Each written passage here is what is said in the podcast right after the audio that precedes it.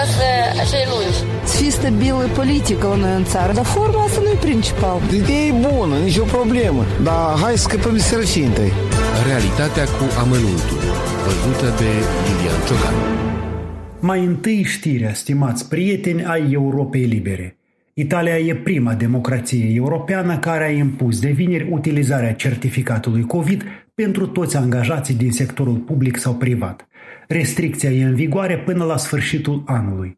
Angajații trebuie să prezinte certificatul care arată că sunt vaccinați cu schema completă, testați recent negativ sau imuni după boală, iar angajatorii trebuie să verifice certificatele, în cele mai multe cazuri cu aplicație de pe telefonul mobil. Această știre apărută pe rețelele de socializare a generat destul de multe comentarii negative, agresive, răutăcioase ale concetățenilor noștri. Pe pagina noastră de Facebook am găsit de pildă aceste reacții. Citez. A căzut primul bastion al umanității, drum frumos spre dezumanizare, dictatură, în Italia a murit democrația. Am încheiat citatul.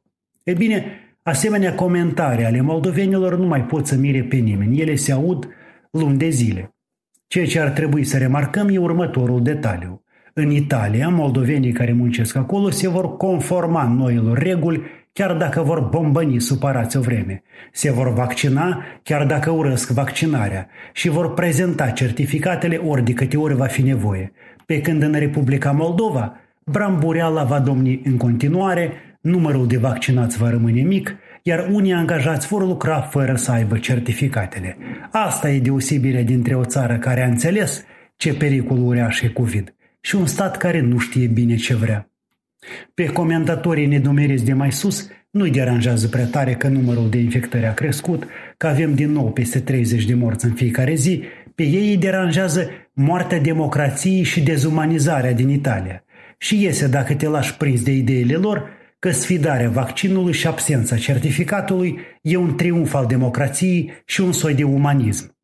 Îmi dau seama că ai noștri conducători se tem să introducă asemenea reguli, dar moldovenii care lucrează în Italia vor trebui să se conformeze, să aibă grijă de sănătatea lor și a altora, să-și reprime prejudecățile, fiind impuși acolo să fie mai responsabili, poate ei vor face mai responsabili pe cei de aici, deși asta nu e sigur.